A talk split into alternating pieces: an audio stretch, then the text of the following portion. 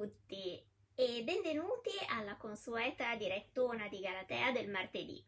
Allora, come sapete, oramai è diventata una vera e propria tradizione, cioè il martedì sera, da ancora prima che cominciasse il lockdown, abbiamo iniziato a fare queste dirette, che sono circa un'ora di chiacchierata, sui temi storici che delle volte suggerite voi stessi poi nei commenti e che noi chiacchieriamo e che e intratteniamo così, passiamo così la serata abbiamo sconfitto Sanremo, abbiamo passato tutto il lockdown assieme, quindi eh, oramai è diventato una specie di appuntamento fisso. E tra l'altro vi volevo anche ringraziare perché ogni, ogni martedì siete sempre di più, quindi sono felicissima. Vi ricordo che peraltro eh, ci sarà anche l'altro appuntamento, il appuntamento di giovedì, cioè con le chiacchierate di Galatea, che sono invece le interviste che facciamo ai divulgatori storici e questa settimana sarò felicissima perché avrò il signore dei podcast storici, cioè sarà con noi Marco Cappelli di Storia d'Italia, quindi non ve la volete, potete assolutamente perderla. Eh, mi sa che questa sera con le, con le, mm, con le papere sarò abbastanza mm, portata, scusatemi. Allora, la diretta di questa sera mh, mm, torna sull'impero romano. Le scorse due settimane ci eravamo dedicate alle gite virtuali a Ravenna, Milano, eccetera. Stavolta invece torniamo a parlare di un personaggio e il personaggio che ho scelto però è proprio un personaggione ed è uno dei miei preferiti perché parleremo dell'imperatore Adriano.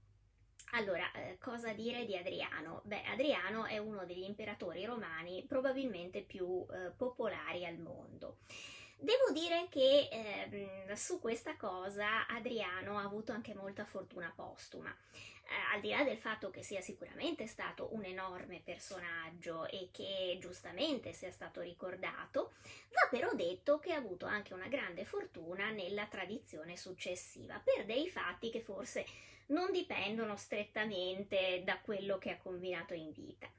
Eh, la prima cosa è che Adriano è un uh, imperatore conosciutissimo nel mondo anglosassone. Ora, nel mondo anglosassone c'è da dire che la conoscenza di Grecia e Roma non è proprio eh, enorme, nel senso che eh, comunque neanche nelle scuole inglesi e poi eh, di conseguenza anche in tutte quelle dei, pale- dei paesi anglofoni si dà una grande preminenza ovviamente alla storia medievale perché è quella in cui si è formata l'identità dell'Inghilterra. Quindi la storia romana e la storia antica in generale viene un po' tralasciata.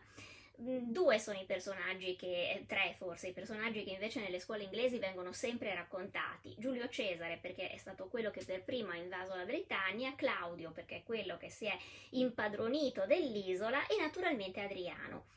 Perché? Perché Adriano è il costruttore del vallo, quindi di questa grande opera archeologica che gli inglesi hanno in casa. E di conseguenza anche l'imperatore è famosissimo, addirittura ci sono i profili Twitter di Adriano in, eh, in, in inglese. Quindi diciamo così che il fatto di essere già molto conosciuto in Inghilterra poi lo ha anche reso molto popolare in tutto il mondo anglosassone. E di conseguenza forse è uno dei pochi imperatori che eh, anche ehm, diciamo gli americani, gli australiani tutti i componenti del grande sistema della, della corona inglese, delle colonie inglesi, sentono comunque nominare, mentre tanti altri imperatori romani gli sono completamente sconosciuti.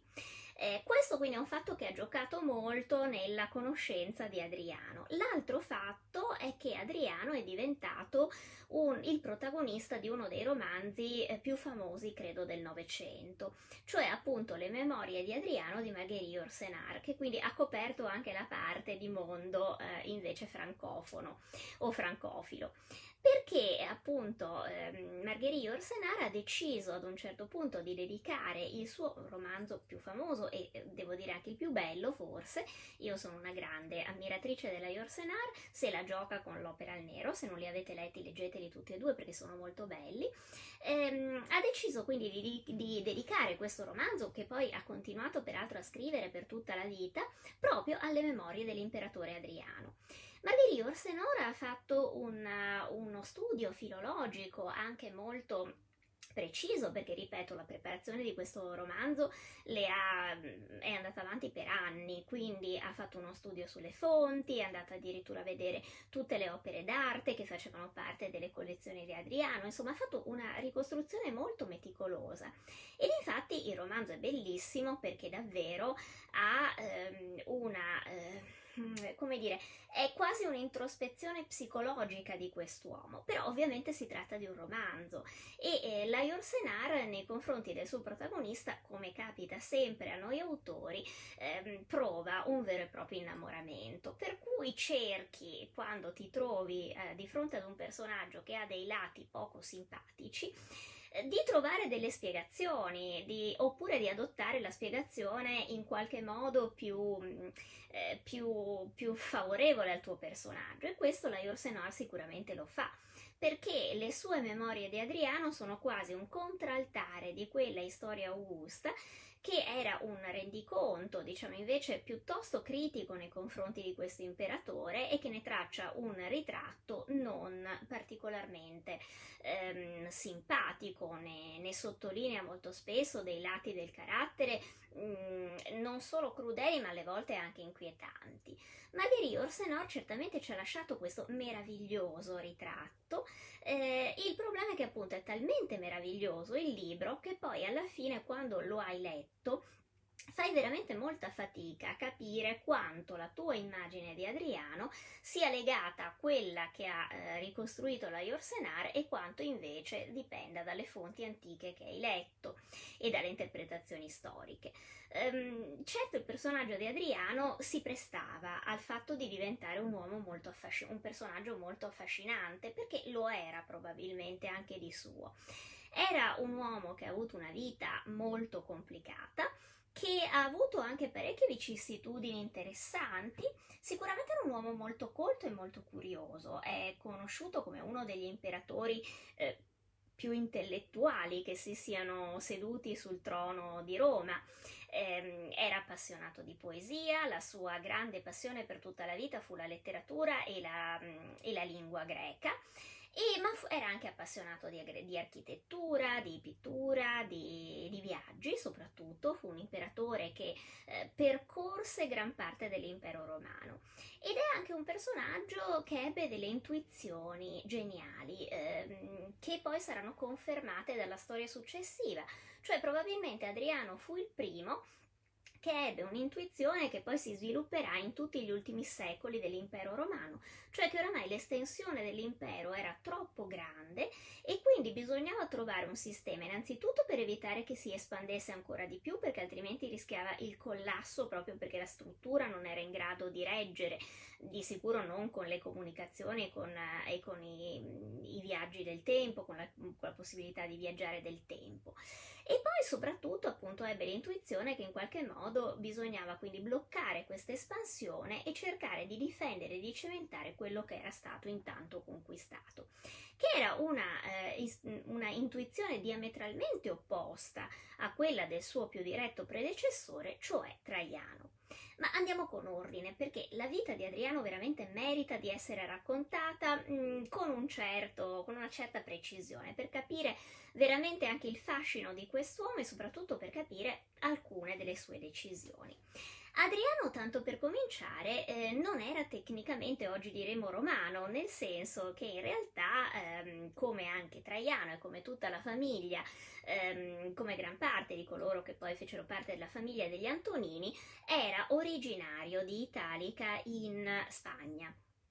eh, doveva essere una famiglia molto bella perché effettivamente dai ritratti sia Adriano sia Traiano sia tutti i nipoti sono questi signori con, queste, con questi volti molto belli con la barba. Eh, Marco Aurelio si diceva che fosse alto, biondo con gli occhi azzurri. Adriano probabilmente era moro Traiano anche era sul biondiccio ehm, e facevano parte probabilmente di quella serie di famiglie di rango senatorio che eh, pur essendo spagnole avevano però eh, diciamo delle antiche origini italiche, tant'è vero che il, no, il prenome italiano Ulpio eh, potrebbe far pensare ad un'origine umbra o comunque centro-italica, quindi probabilmente gli antenati di Traiano e di Adriano si erano spostati dall'Italia centrale ai tempi della Repubblica e poi in Spagna avevano fatto fortuna, erano diventati di rango senatorio, non dimentichiamo che già il padre di Traiano era un senatore, Traiano era, lo aveva seguito anche perché era stato un fortunato comandante militare e poi appunto aveva seguito il padre in svariate, in svariate campagne in Medio Oriente e in Giudea e poi appunto Traiano era diventato il governatore della Germania e da qui Nerva lo aveva adottato anche perché probabilmente era il modo più sicuro per far sì che Traiano lo proteggesse con le sue legioni. Quindi ehm, Adriano vive fino a circa dieci anni in Spagna, in una famiglia che comunque è molto ricca ed è di rango senatorio.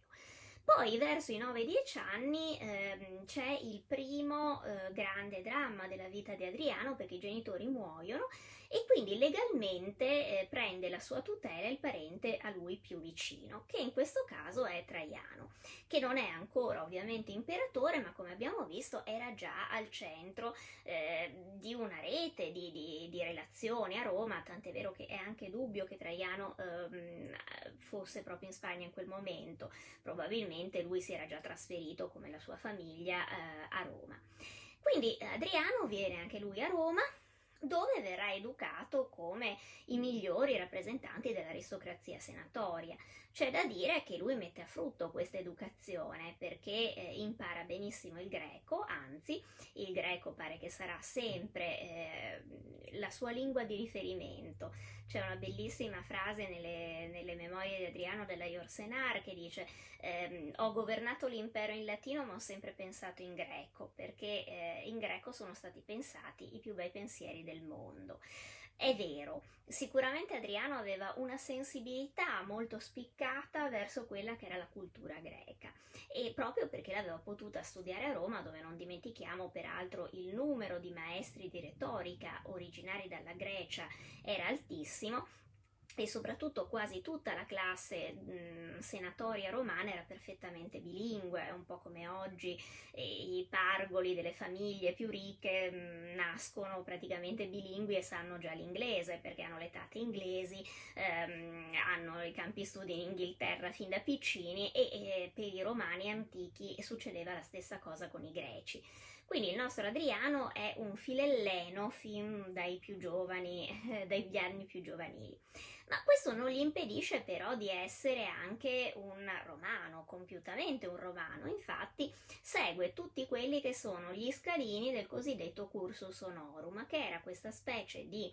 tirocinio che tutti, eh, fin dai tempi della Repubblica, coloro che volevano entrare in politica a Roma dovevano fare. Quindi c'era una serie di cariche che si erano un po' fissate nel corso dei secoli che erano una sorta di progressione di carriera. Si cominciava con una serie di ehm, di, di, anni che venivano fatti nell'esercito perché giustamente un romano doveva avere un'esperienza sul campo di battaglia, la classe dirigente romana era fatta da generali, ma poi si, pro, si proseguiva anche con una serie di, di come dire, di, di incarichi civili e eh, giuridici. Per esempio Adriano fu tribuno della plebe, eh, fu anche, ebbe ovviamente l'apertura, la questura, che erano queste cariche che consentivano di impratichirsi anche proprio dei processi e dell'amministrazione dello Stato e lui quindi seguì tutta questa trafila proprio perché era richiesto per chi all'epoca volesse avere un ruolo eh, egemone all'interno della classe politica romana. Ehm, in tutto questo,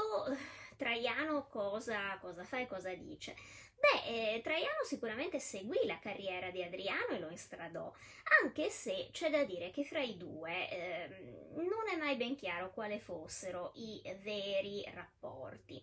L'impressione è che Traiano, che era un uomo molto ligio ai suoi doveri, sicuramente prese molto sul serio ehm, la sua tutela nei confronti di questo ragazzo e quindi si prodigò perché lui venisse seguito e seguisse tutti appunto questi step della carriera politica.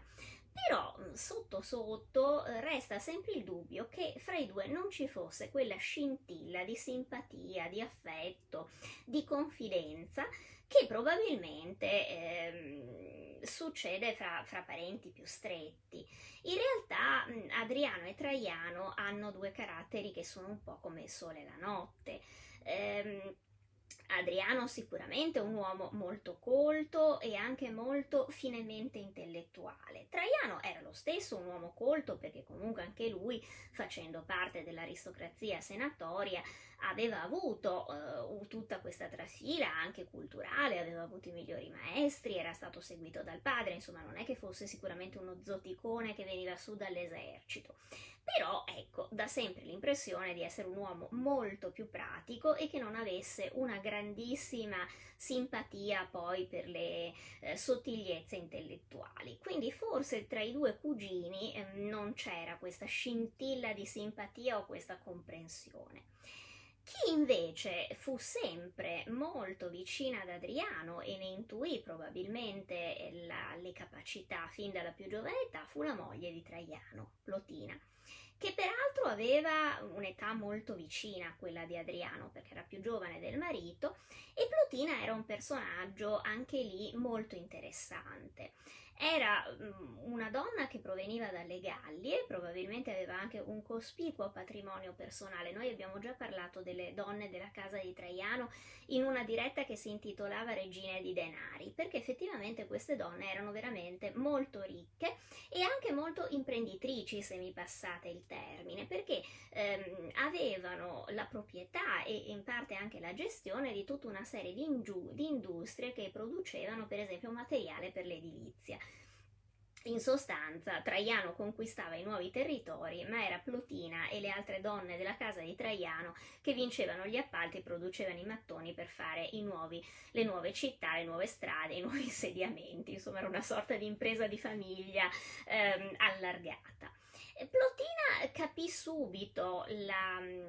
l'intelligenza di Adriano, anche perché Plotina era una donna che amava discutere con gli intellettuali, mentre il marito era quasi sempre lontano per le campagne militari. Peraltro anche Plotina lo seguiva nelle campagne militari perché era perennemente al suo fianco, però si, le piaceva molto avere questi circoli di intellettuali, discutere con i filosofi, proteggere i poeti, quindi è molto probabile che questo giovane ragazzo, che poi in sostanza aveva la sua età, non dimentichiamolo, eh, le fosse particolarmente caro e particolarmente vicino. Questo ha fatto nascere nel corso dei secoli anche alcuni pettegolezzi sul rapporto che abbia legato Plotina ad Adriano, cioè che i due possano essere diventati amanti oddio, eh, nessuno va poi a controllare cosa succede fra le lenzuola della Camera imperiale, c'è da dire che l'impressione è che comunque il matrimonio fra Plotina e Traiano fosse anche abbastanza un matrimonio bianco, per quello che ne sappiamo. Traiano aveva altri gusti, nel senso che poi si sapeva che aveva storie con altri amanti eh, e quindi probabilmente la moglie anche si sentiva un po' sola. Adriano invece in giovane età era conosciuto come un grandissimo seduttore, cioè pare che le matrone di Roma eh, lo trovassero irresistibile, anche perché detto tra di noi era un, gran, era un bellissimo ragazzo, quindi eh, le statue testimoniano che insomma era un gran bell'uomo. Quindi può anche essere che ci sia stato del tenero fra i due. Certo che più che altro eh, sembra più una comunione intellettuale che una, che una storiaccia di corna ambientate all'interno del palazzo reale. Adriano mm, colpì Plotina probabilmente perché, nonostante fosse un ottimo ufficiale, perché dopo lui partecipò anche a tutte le campagne di Traiano, soprattutto in Oriente, e si fece notare anche per, sua, mm, per il suo coraggio e per la sua intuizione dal punto di vista militare, era sicuramente appunto anche un uomo che aveva eh, la capacità di capire la filosofia, si interessava di arte, si interessava di architettura. Pessimo rapporto Adriano invece lo aveva con alcuni esponenti della cerchia degli amici di Traiano. Eh, rimase famoso, eh, scusatemi il termine, lo scazzo con Apollodoro, eh, il famoso architetto di Traiano, quello che ha prodotto i più grandi monumenti dell'epoca traianea, i mercati traianei, le terme, la colonna traiana, il ponte sul Danubio, eccetera, perché era questo architetto geniale greco che Traiano si portava dietro in tutte le sue campagne militari e che a Roma usò anche appunto per costruire dei grandissimi monumenti. Pare che Adriano e eh, Apollodoro non si potessero vedere eh, Apollodoro considerava Adriano un grandissimo rompiscatole e per giunta eh, lo riteneva anche molto presuntuoso, tant'è vero che si racconta che a un certo punto gli disse ma stai zitto che non capisci niente di architettura, quando Adriano si permise di suggerire delle migliorie ad un progetto che Apollodoro aveva presentato appunto a Traiano. Fino a che Traiano fu in vita questa cosa naturalmente eh, non ebbe alcuna ricaduta perché Apollodoro era uno dei migliori amici di Traiano e quindi Adriano in qualche modo se la dovette mettere via. Eh, diventato imperatore invece il povero Apollodoro fece una pessima fine perché fu allontanato, cadde in disgrazia e addirittura si sospetta che la sua stessa morte sia stata in qualche modo, se non direttamente ordinata, ma facilitata da Adriano. E qui entriamo in quei lati oscuri del carattere di Adriano che ci sono. Ci sono perché indubbiamente era un uomo molto vendicativo e anche perché era un uomo di grande carattere, ma di un carattere molto autoritario, cioè Adriano per tutta la sua storia e la sua vita dà l'impressione di essere il cosiddetto pugno di ferro dentro al guanto di velluto, cioè sembra un personaggio molto mm, democratico, molto eh, tranquillo, eccetera, però in realtà quando poi si va a vedere quelle che sono le sue decisioni politiche ci si accorge che in realtà ha sempre fatto solo quello che gli interessava e come lo voleva lui. E da questo punto di vista è una svolta perché mentre Traiano è sempre stato apparentemente più duro perché è il grande combattente, il grande eroe, il militare, quindi sembra che sia un, un personaggio che quando lo contrasti eh, è capace di tirare dritto anche con una certa eh, violenza, in realtà poi mh, mm, Traiano da quel punto di vista era quasi un pezzo di pane, non arrivò mai a nessun tipo di scontro con il Senato, ehm, fu sempre molto rispettoso, ebbe questa cerchia poi di amici che gli erano sempre molto vicini e di cui chiedeva il parere eh, per ogni novità, fu sempre anche molto rispettoso dei suggerimenti della moglie. Mentre Adriano, che sembra appunto questo personaggio così democratico, così innamorato della società greca, così intellettuale, quando poi si vanno a vedere le sue decisioni, però in realtà eh, decideva per conto suo e mm, nessuno nella corte di Adriano, tranne forse Antino di cui parleremo dopo, eh, poteva arrischiarsi a dare dei consigli all'imperatore e anche forse lo stesso Antino era tanto amato da Adriano proprio perché non mise mai bocca in politica. In sostanza Adriano resta sempre l'impero come se si trattasse di una cosa soltanto sua. Vediamo un po' eh, di andare avanti nella storia di Adriano. Abbiamo visto che eh, fu sempre un uomo molto stimato a Roma perché era stato un ottimo comandante, quindi si era mh, dimostrato, diciamo così, perfettamente adatto a quel ruolo di imperatore a cui in sostanza la sua ehm, la sua nascita lo portava. Tutti si aspettavano che appunto sarebbe stato lui il, ehm, l'erede di Traiano, ma la cosa non era così scontata perché l'unico a non darla proprio per scontata pare che sia stato invece Traiano.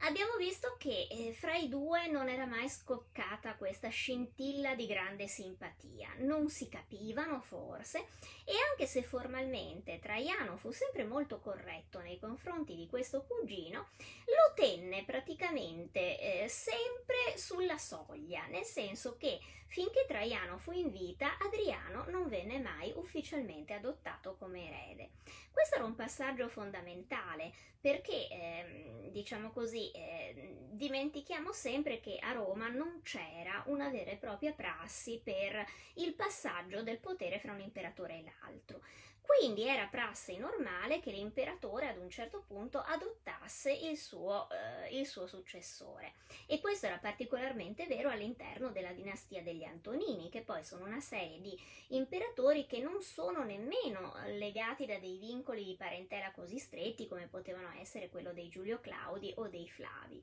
Quindi l'adozione era un passaggio fondamentale, anche perché non dimentichiamo che Traiano e Plotina non avevano avuto figli, quindi non esistevano degli eredi diretti, eh, degli eredi diciamo così di sangue. Traiano non compie mai, eh, quanto ne sappiamo, quest'atto di adozione ufficiale. Eh, c'è il dubbio che possa averlo fatto nell'ultimo periodo, eh, ci sono alcune ipotesi legate al ritrovamento di alcune monete che eh, porterebbero l'indicazione eh, dove Adriano viene indicato come figlio di Traiano e queste monete sarebbero risalenti all'anno precedente alla morte di Traiano, solo che questo ritrovamento di queste monete è molto dubbio perché il sospetto è che siano state fatte coniare in fretta e furia dopo la morte di Adriano per giustificare dopo la morte di Traiano, scusatemi, per giustificare proprio la salita al trono di Adriano. In realtà il momento in cui Adriano eh, sale al trono e viene dichiarato erede è uno dei punti oscuri della sua vita e della sua carriera perché ehm, Traiano sta tornando da una, eh, dalla sua ultima spedizione militare contro i Parti e si ferma appunto in, vicino ad Antiochia perché ha una, un attacco, probabilmente un ictus. Viene quindi eh, fatto accomodare nella casa di un mercante del luogo e ehm, le condizioni dell'imperatore si rivelano immediatamente molto gravi. A questo punto le donne della cerchia di Traiano si attivano in particolare Plotina e Matidia, che è la nipote di Traiano e della suocera di Adriano, perché eh, le aveva fatto sposare la figlia Vibia Sabina. Ne parleremo poi perché è uno dei matrimoni più sfigati della storia.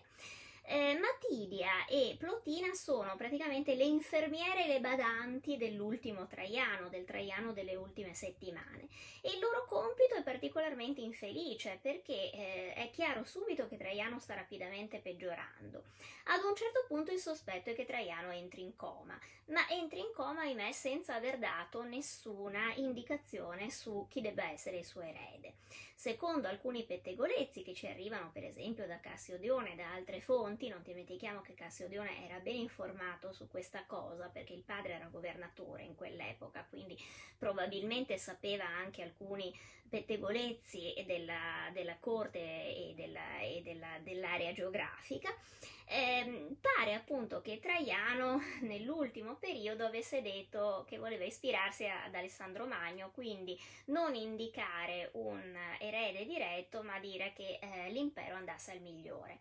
Però questo era molto pericoloso perché voleva dire che si sarebbe scatenata una guerra civile tra i vari generali romani, eh, pronti ovviamente a far fuori tutti i concorrenti per diventare l'imperatore in carica. Plotina mh, mm, temeva tantissimo questa, questo scenario e mh, mm, aveva anche ben donde perché insomma non dimentichiamoci che era uno scenario che si era già verificato diverse volte alla morte di Nerone ed era stato schivato proprio per, per l'abilità di Nerva alla morte di Domiziano, quindi insomma sicuramente era qualcosa che avrebbe causato numerosi lutti e anche un periodo di forte instabilità. Quindi che cosa decide di fare? Secondo il pettegolezzo decide di inscenare una vera e, proprio, eh, vera e propria rappresentazione per giustificare eh, l'adozione di Traiano, di Adriano, scusatemi, da parte di Traiano. Cioè, eh, quando oramai Traiano è anco- già in coma, quindi non può assolutamente rendersi conto di nulla, o forse addirittura quando è già morto, Plotina eh, caccia fuori tutti dalla camera eh, dalla camera dove resta Traiano e eh, fa finta che Traiano eh, detti e firmi una lettera in cui dichiara Adriano suo erede e lo adotta ufficialmente. Questa appunto probabilmente è stata una messa in scena perché da quello che si capisce anche i medici moderni che hanno come dire, esaminato non le cartelle cliniche, ma eh, quello che ci riferiscono le fonti sulla malattia di Traiano, è veramente improbabile che l'imperatore abbia ripreso conoscenza dopo giorni di coma. Quindi è molto facile pensare che Plotina appunto abbia inventato questo scenario e infatti poco prima manda una lettera segreta a Traiano, eh, ad Adriano eh, ordinandogli di precipitarsi, appunto lui si trovava a pochi chilometri da lì, sempre in Medio Oriente, per poter essere lì quando ufficialmente l'imperatore sarebbe stato dichiarato morto, anche se l'impressione è che appunto Plotina abbia dilazionato l'informazione, abbia fatto finta che Traiano era ancora vivo per alcuni giorni fino a che Adriano non si presenta alla villa e quindi può entrare come legittimo successore.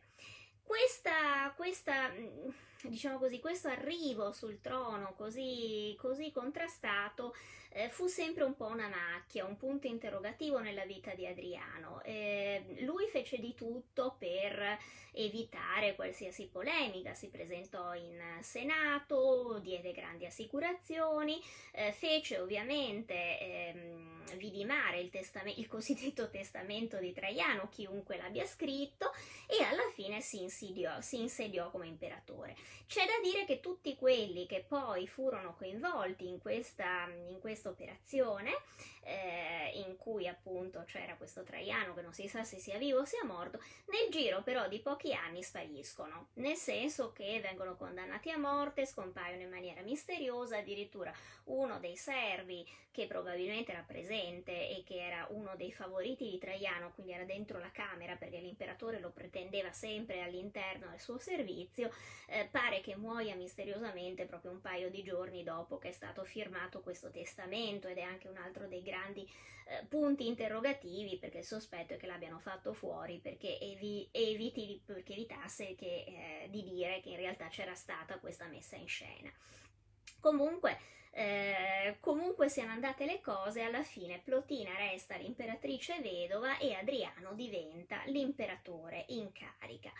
Um, il rapporto fra Adriano e Plotina continuerà ad essere strettissimo, uh, non si sposeranno ovviamente, anche perché lui era già sposato, eh, lei resterà sempre la vedova di Traiano, ma fino a che eh, resterà in vita Adriano la tratterà con uh, grandissima deferenza e Plotina potrà continuare a disporre del suo patrimonio e a prendere decisioni come se fosse ancora l'imperatrice. Quindi eh, decisamente Adriano era molto grato a questa donna e probabilmente ne aveva degli ottimi motivi se era stata lei a favorire la sua ascesa al trono. Eh, Adriano, ripeto, era già stato inserito all'interno di questa famiglia, della famiglia di Traiano, non solo perché appunto era, era cugino di Traiano, ma anche perché gli era stato fatto sposare Vibia Sabina, che era la figlia di Matidia cioè la nipote di Traiano, la figlia della sorella di Traiano, e, mm, e che era una ragazza anche molto bella da, dalle, dalle, dalle, statue che noi possediamo di lei, anche se proprio il matrimonio con eh, Adriano fu uno dei più infelici della storia in realtà i due mantennero sempre una, dire, una certo aplomb di fronte all'opinione pubblica. Vibia Sabina seguiva il marito eh, quando questi era in giro per le campagne militari e anche e soprattutto per i suoi eh, viaggi all'interno dell'impero. E tra l'altro era anche lei, perché questo in genere non si sa mai, era lei la proprietaria in realtà della villa di Tivoli, della villa Adriana di Tivoli, dove tecnicamente l'imperatore era un ospite. Ehm, Vivi era ricchissima, eh, proveniva appunto dalla famiglia di Traiano ed era erede anche di una grande famiglia senatoria da parte del padre, eh, quindi insomma non le mancavano certamente né i soldi né gli agganci. Pare però che i due, al di là di quella che doveva essere una, una, una Ehm, come dire, un, un'educata ehm, convivenza di facciata non si potessero sopportare e non si erano mai potuti sopportare. In realtà Adriano andava molto d'accordo con la suocera Matilia, ehm, a cui eh, ha sempre tributato dei grandi onori e Matilia gli è sempre stata vicina, mentre con la figlia eh, Vivia, appunto con la moglie, i rapporti furono piuttosto freddi e appunto improntati a una formalità vuota da qualsiasi tipo di affetto. Certo, a questo non contribuì a migliorare la situazione le inclinazioni di Adriano, che, specie nell'ultimo periodo della sua vita, chiarì che a lui, insomma, le donne interessavano molto poco, mentre aveva una certa passione per i bei giovinetti, o meglio, per un giovinetto, perché poi in realtà questa storia di Adriano ehm,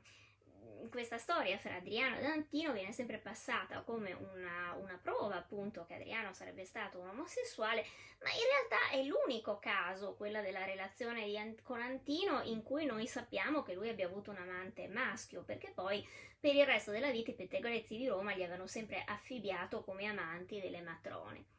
Cosa succede eh, nella storia di Antino? Innanzitutto chi è Antino? Beh, eh, Allora, facciamo un passo indietro. Adriano è un uomo che amava tantissimo viaggiare. È l'imperatore Ramingo perché è uno dei pochi imperatori che ha percorso davvero quasi tutto l'impero.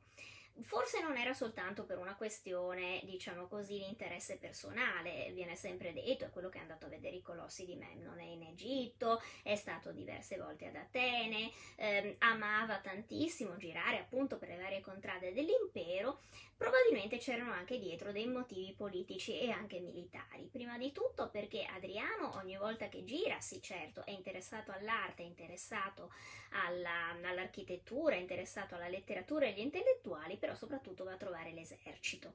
Cioè eh, questa cosa che lui si fa continuamente vedere dalle legioni è una cosa importante perché rinsalda quel legame con l'esercito che per i governanti romani era fondamentale. E poi non dimentichiamo che visto che Adriano, al contrario di Traiano, ogni tanto qualche frizione con il Senato ce l'aveva, il fatto di poter avere questo cordone umbilicale con le legioni e con l'esercito sicuramente lo metteva al riparo da possibili botte, colpi e contraccolpi da parte dei senatori. Dall'altro perché probabilmente eh, Adriano intuisce quella che sarà una delle grandi caratteristiche poi del periodo eh, tardo antico, cioè che eh, l'impero oramai è un territorio sterminato ed è soprattutto diventato multicentrico, per cui non si può più pensare che l'imperatore stia a Roma. Eh, Tacito dirà che questi sono i famosi arcani imperi, cioè i segreti dell'impero è che oramai il potere si gestisce in posti lontano da Roma, che sono le frontiere, dove appunto bisogna fronteggiare i barbari che cercano di entrare, e sono tante città nel corso del, disseminate vari, nelle varie province che oramai hanno un'importanza economica e strategica forse più, più, mm, fondamentale che non la stessa Roma, perché Roma è al centro di questa ragnatela, ma le altre città che sono invece disseminate nelle regioni dell'impero sono fondamentali per il mantenimento della pace e soprattutto per il mantenimento dell'economia, perché non dimentichiamo che l'epoca traianea ed adrianea è anche quella della massima espansione economica dell'impero gran parte dei, delle, delle, merci che arrivano a Roma arrivano dall'Oriente e quindi insomma eh, coccolarsi anche queste elite provinciali eh, è fondamentale per chi voglia diventare imperatore o voglia restarlo. Adriano questo lo capisce benissimo, le va, va a guardare queste città, si presenta in ogni città, non a caso probabilmente è l'imperatore di cui possediamo più statue in giro, perché proprio quando, eh, visto che andava a visitare queste comunità, ovviamente la prima cosa che queste comunità facevano era una statua dell'imperatore, quindi noi abbiamo statue di Adriano ovunque e eh, soprattutto lui aveva intuito questa cosa, che l'imperatore non poteva più limitarsi a stare a Roma o al massimo nell'Italia o uscire soltanto per delle, per delle campagne militari, doveva proprio muoversi lungo l'impero ed è anche nell'epoca di Adriano che in qualche modo si eh, forma anche questa idea che Roma è lì dove c'è l'imperatore. E questo poi nel tardo antico per esempio permetterà di spostare le capitali prima ad Antiochia e poi appunto a Costantinopoli. Perché in realtà Roma diventa una sorta di concetto astratto non una città Roma è il centro del potere dell'impero romano, ma non è più una città, o meglio, non è solo la città eh, identificata con quel nome. Quindi Adriano ebbe queste grandissime intuizioni e tra l'altro anche ehm, rinsaldò questi legami con l'aristocrazia provinciale eh, proprio favorendo anche delle grandi costruzioni, cioè lui eh, dava molti soldi ogni volta che andava in giro in qualche città per la costruzione di nuovi monumenti, anche perché abbiamo visto lui aveva un po' il mal della pietra, cioè gli piaceva tantissimo eh, costruire, si piccava di avere anche del buon gusto in architettura, cosa che in parte è vera perché insomma anche a Roma fece un grande programma edilizio, tra l'altro fu quello che restaurò il Pantheon che eh, nel nel, nella forma con cui è giunto a noi è proprio frutto del restauro dell'epoca adrianea, quindi sostanzialmente il Pantheon è uno dei pochi edifici romani in cui noi possiamo ancora oggi entrare e vedere tutto sommato delle pietre che sono state messe lì proprio dai romani. Ed Adriano in particolare anche se il tempio era stato fondato da Agrippa il eh, genero di Augusto. Ehm, Adriano quindi spende anche moltissimo denaro per, eh, per fare un'operazione di maquillage delle città che è però anche un'operazione politica, cioè vuol far sentire a questi, eh, a questi, cittadini romani che abitano però in province anche abbastanza lontane da Roma che l'imperatore comunque è vicino a loro, è uno di loro che quando si interessa alle loro città e quindi che l'impero romano è qualcosa di eh, indubbiamente molto più complesso di quello che era stato prima e anche l'imperatore diventa una figura più complessa da questo punto di vista, perché capisce che comunque vanno curati anche questi rapporti con eh, le elite perlomeno delle province, cosa che in fondo ai senatori di Roma non sempre è stato invece molto chiaro. Adriano quindi è questo personaggio molto, molto affascinante, perché insomma sicuramente era un uomo molto affascinante e molto colto. Poi ad un certo punto nella sua vita avviene questa svolta, cioè questo incontro che veramente avrà dei riflessi, se non altro personali, se non direttamente politici, con questo ragazzino eh, che è Antino. Antino in realtà è un ragazzino, eh, non ha alle spalle una famiglia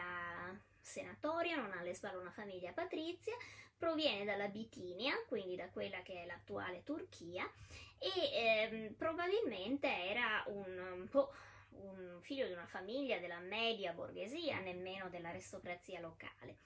Come si incontrino non è chiaro, pare che ci sia stata una cerimonia pubblica in cui probabilmente una salutazio all'imperatore, magari venuto per, uh, alla, nella città di Antino per, uh, per, omaggiare appunto nel corso dei suoi viaggi. Abbiamo visto che Adriano capitava molto spesso in tutte le città dell'impero ed è probabile che Antino facesse parte del corteo di giovanetti e giovinette che erano uh, inviati per dare il benvenuto all'imperatore. Fatto sta che dal punto, dal da parte di Adriano c'è un vero e proprio colpo di fulmine per questo ragazzino. Eh, parlare di questa storia oggi è un po' difficile perché è evidente che la nostra sensibilità eh, rabbrividisce perché in realtà Antino è un ragazzino che quando conosce Adriano mm, forse non aveva nemmeno 14 anni, quindi oggi lo etichetteremo sicuramente come un caso di pedofilia. Va detto che certo la morale degli antichi era molto diversa, però comunque si tratta di un abuso su un minore. Peraltro anche si capisce quanto eh, improvvisamente per un ragazzino di neanche 14 anni scoprire che sei innamorato di te l'uomo più potente del mondo è indubbiamente qualcosa di molto spiazzante. Eh, al di là di, di, di tutto è qualcosa che sconvolgerebbe anche un adulto, figuriamoci un ragazzino di quell'età che poi è veramente piccolissimo. Adriano perde la testa per questo ragazzino, eh, lo sottrae alla famiglia, lo fa entrare nella corte e da quel momento Antino diventerà il suo favorito, lo porta ovunque, pretende che sia presente ogni volta che lui si muove, eh, insomma non vive se non ha questo ragazzo attorno. La figura di Antino è sicuramente una figura... Mh, mm, molto difficile da, da, da, definire. Sappiamo che era un ragazzino bellissimo, eh, poi al, dopo la sua morte Adriano eh, disseminerà l'impero delle sue statue, quindi siamo in grado di vederne le fattezze ed era veramente un giovane meraviglioso. Eh, è difficile definire il tipo di rapporto con Adriano perché ripeto lo conobbe che era un ragazzino forse neanche forse di 12 anni quindi insomma non, non è pensabile per la mentalità moderna parlare di amore, si tratta di un abuso su un minore che ovviamente non è in grado di dare nessun tipo di consenso. Ehm, ed è certo una cosa che dal punto nostro di vista lascia una macchia indelebile sulla figura di Adriano. Va detto che invece per la morale del tempo queste cose erano invece assolutamente accettate. Quindi probabilmente anche la famiglia di Antino fu felicissima eh, di questo rapporto, anche perché pare che abbiano avuto dei evidenti eh, ricadute positive economiche. C'è da dire che Antino, forse anche per la giovane età, non ebbe però nessuna inci- incidenza sulle decisioni politiche di Adriano. Rimase appunto il suo amante, eh, rimase il suo favorito, lo seguì, delle volte viene da dire proprio come un cagnolino, perché lo vediamo sballottato da una parte all'altra dell'impero Sicuramente era un ragazzo che doveva aver avuto una vita, forse prima anche abbastanza complicata, e sicuramente subì un trauma in qualche modo da questa, da questa vicenda, perché sappiamo che ad un certo punto muore, probabilmente suicida. La morte di Antino in realtà è uno dei grandi misteri della vita di Adriano e anche della storia romana. Sappiamo che Antino e Adriano erano in vacanza in Egitto e nel corso appunto di questa vacanza eh, ad un certo punto Antino misteriosamente scompare e viene ritrovato cadavere annegato nelle acque del Canopo, che era uno dei rami del Nilo cosa abbia causato questa morte. Non è mai stato chiaro se si è trattato di un incidente, nel senso che il ragazzino probabilmente alla sera, magari anche dopo aver bevuto ad uno dei conviti, sia scivolato in acqua e sia morto in maniera molto banale. Alcune fonti parlano invece di un suicidio, cioè del fatto che Antino si eh, sia voluto uccidere. Eh, non si sa esattamente per quale motivo. I mm, motivi ipotizzati sono che temesse di essere lasciato da Adriano perché oramai stava diventando un diciottenne e Adriano appunto non amava eh, i ragazzi grandi, amava solo i bambini, quindi insomma sare- si, si sarebbe trattato di un abuso pedofilo che finisce con il suicidio della vittima.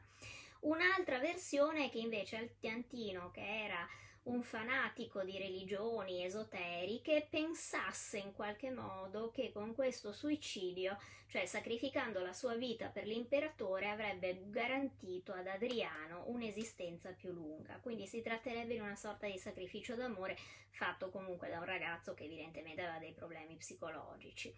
L'altra ipotesi, anche se minoritaria, è che in realtà Antino sia stato fatto fuori, nel senso che qualcuno lo abbia molto opportunamente fatto scivolare all'interno dell'acqua del Nilo, proprio perché ehm, si temeva all'interno della corte che questo rapporto fra Antino e Adriano spingesse prima o dopo l'imperatore ad adottarlo come suo erede.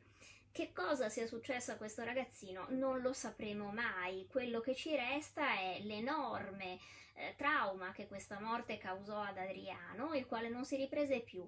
Eh, fondò all'interno dell'impero un numero impressionante di città dedicate ad Altino, gli fece eh, costruire statue, templi, lo fece dichiarare un dio, pretese che, venne, che venisse adorato come tale. Quindi veramente una, un lutto eh, vissuto come, come se fosse una grande tragedia. È difficile capire però per il carattere di Adriano se questa era una grande tragedia perché lui era veramente innamorato di Antino oppure perché era un uomo talmente abituato ad ottenere dalla vita e dal destino tutto quello che desiderava che non riuscì mai a superare il trauma che questa volta invece il, il ragazzo che desiderava gli fosse stato portato via.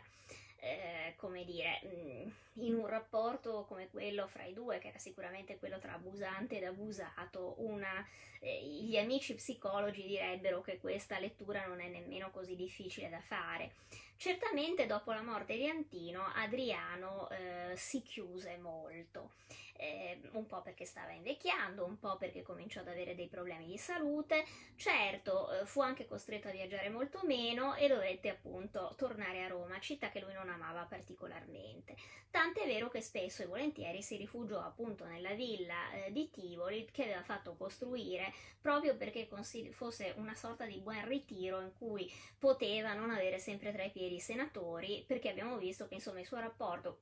con il Senato non fu apertamente conflittuale, ma non fu nemmeno così idilliaco.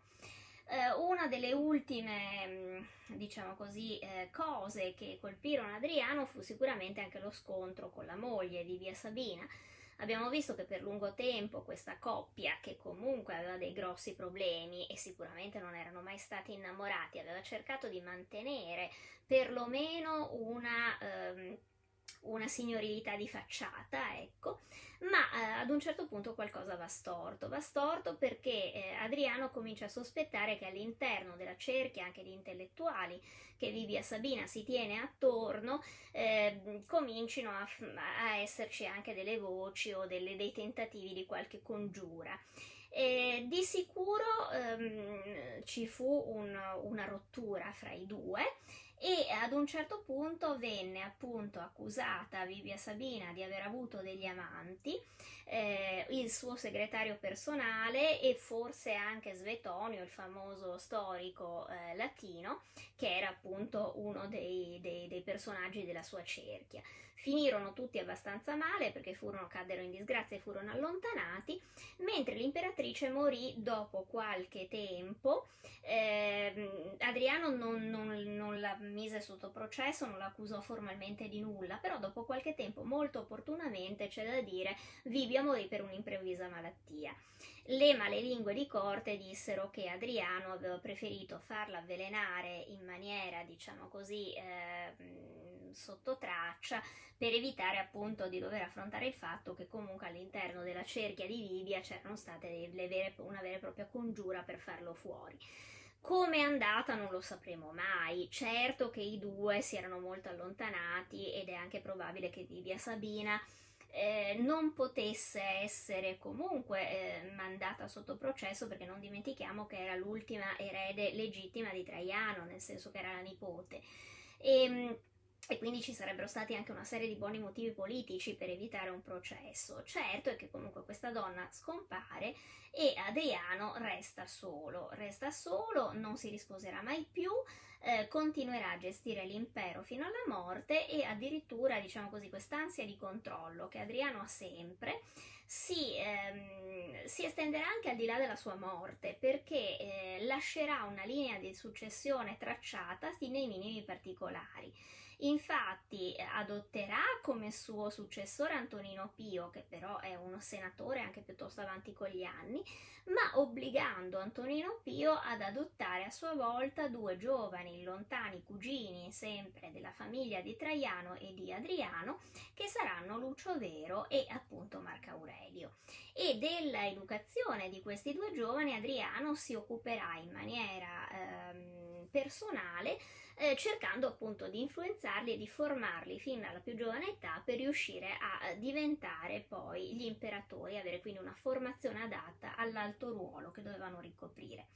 Gli andrà anche bene perché poi insomma Marco Aurelio sarà un ottimo imperatore e tutto sommato Lucio Vero sarà un simpatico e, e bravo generale. Ehm, c'è da dire che certo, mh, Adriano è un personaggio che è difficilissimo di mh, descrivere perché è un uomo che ha delle grandissime qualità ma anche appunto dei grandi difetti. Probabilmente eh, anche perché per, per, alcune sue scelte di vita, come appunto la relazione con Antino, per oggi, eh, per, per, noi di oggi sono um, eticamente inaccettabili, anche se insomma bisogna sempre tener conto che invece stiamo parlando di cose di 2000 anni fa e che la morale era sicuramente molto diversa. Questo non vuol dire che bisogna sempre contestualizzare e che non sapessero che alcune azioni erano riprovevoli, però va dimenticato che come si viveva la sessualità ai tempi degli antichi romani e nelle corti imperiali era sicuramente molto diverso e con una consapevolezza molto differente da quella di oggi, ecco. Per dire, buttare giù una statua di Adriano oggi eh, non è la stessa cosa che buttare giù una statua di, di Montanelli, perché insomma Montanelli viveva in una società dove alcuni paletti erano ben chiari per tutti, eh, mentre insomma Adriano no, aveva tutt'altro tipo di morale. Ehm, è sicuramente un personaggio molto affascinante, eh, fu forse anche un buon letterato. Noi in realtà di Adriano possediamo una poesia che gli è stata sempre attribuita, che è Animula, Vagula, Blandula, Ospes, Comesque, Corporis, eccetera, o Piccola Animuccia che giri, ehm, ospite compagna del corpo e che cerchi di giocare, insomma, una poesia molto carina che nell'antologia palatina viene attribuita ad Adriano, anche se non siamo certissimi della paternità. Noi sappiamo che comunque l'imperatore si dilettava di poesia, così come si dilettava appunto di architettura, tant'è vero che eh, si dice che abbia messo mano lui stesso al restauro del Pantheon e ad altri, e ad altri interventi urbanistici a Roma. Anche questo peraltro non è una, um, il fatto che l'imperatore progetti o perlomeno dia dei suggerimenti, era una cosa che i politici romani facevano fin dai tempi di Giulio Cesare, insomma Giulio Cesare creò il foro appunto di Cesare, Augusto il foro d'Augusto e quindi insomma che dessero suggerimenti, anche se magari non erano in grado ovviamente poi di fare i progetti come degli architetti, era abbastanza normale ed era anche richiesto dalla, dall'immagine imperiale del tempo. Quindi sì, è vero che aveva questa capacità, però non era una cosa così... Ehm, così unica all'interno del, del, panorama degli imperatori romani. Certo è un uomo molto affascinante, un uomo molto affascinante, un uomo molto colto, molto intelligente. Ripeto, secondo me ha avuto anche un gran, una gran fortuna nell'essere cantato e nell'essere descritto dalle Yorsenar. Um, non sarebbe passato inosservato, perché indubbiamente non è uno di quei personaggi della storia che restano inosservati, però forse non sarebbe neanche rimasto eh, così perfettamente stagliato nelle menti di tutti noi se non avesse avuto la fortuna di essere il protagonista delle memorie di Adriano della Yorsenar, che comunque io consiglio sempre di, di leggere perché è un grande romanzo del Novecento, può piacere o non piacere, però eh, comunque è un romanzo che vale la pena aver letto. Ora, io mi rendo conto che ho parlato come una pazza per quasi un'ora e quindi vi ho annoiato a sufficienza. Tra l'altro ho scor- scorso e saluto tutti quelli che hanno partecipato a questa diretta, ma non mi sembra che abbiano messo delle, delle domande, quindi, ehm, quindi, non ho niente a cui rispondere. Ehm, immagino che insomma però Adriano in genere è un, un argomento che piace molto, perché ripeto, è sicuramente un uomo di grande fascino e anche un imperatore tutto sommato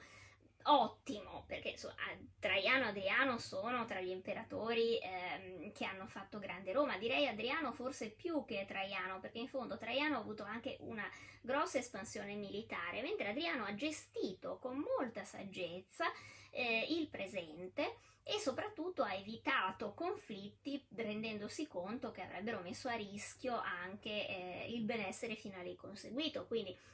Mentre Traiano è il grande conquistatore, comunque un uomo di guerra, Adriano è da questo punto di vista un uomo di pace, il che non vuol dire che, abbia, eh, che ab- non abbia fatto lui stesso delle campagne militari, le ha fatte, ma diciamo così l'idea di Adriano era sempre quella del contenimento e infatti anche la costruzione dei valli era in questa ottica.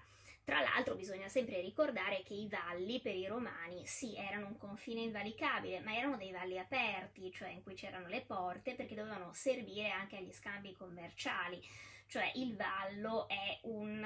Eh, mi verrebbe da fare un paragone con, con la barriera delle cellule, cioè in cui tranquillamente le sostanze nutrienti possono entrare dentro. Eh, E il problema è quella di cercare di tenere fuori chi crea problemi. Ecco, Adriano aveva questa idea dell'impero, cioè un impero che era molto aperto verso il fuori, però era disposto a chiudersi per evitare che poi eh, potessero esserci delle ricadute negative. Quindi era un uomo da una mentalità anche straordinariamente moderna da questo punto di vista e sicuramente eh, rispetto alla media degli imperatori romani credo che fosse anche molto più colto, insomma bisogna risalire se non altro a Giulio Cesare per trovare un altro intellettuale di quella grandezza. Eh, e subito dopo insomma ci sarà Marco Aurelio ma eh, con, tutt'altro, con tutt'altro carattere, ecco Marco Aurelio diciamo così è sempre molto più triste di Adriano, Adriano dà sempre anche l'idea di essere uno che sia, sia molto saputo godere la vita.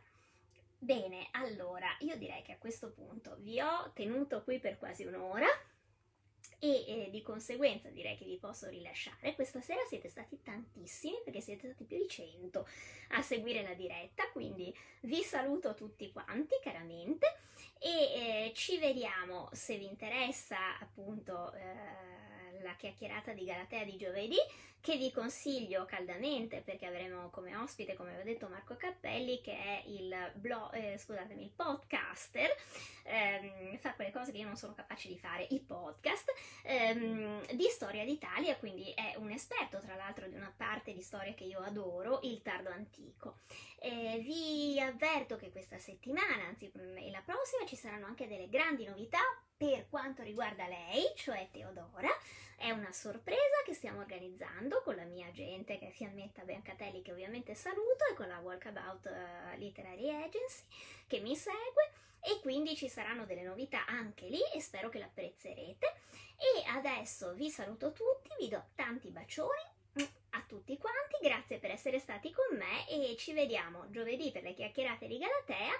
martedì prossimo per le, ehm, per, le, per le dirette di Galatea e vi ricordo che se invece vi interessa tutte le sere alle 9 pressappoco su Instagram faccio le pilloline di storia di Galatea che potete seguire ovviamente sul, pro, sul, profilo Instagram e poi che salvo sui GTV, quindi sono visibili tranquillamente poi per, per sempre perché restano nella memoria dell'account Instagram. Se non vi siete ancora iscritti all'account Instagram, iscrivetevi, se non avete l'account Instagram, fatelo!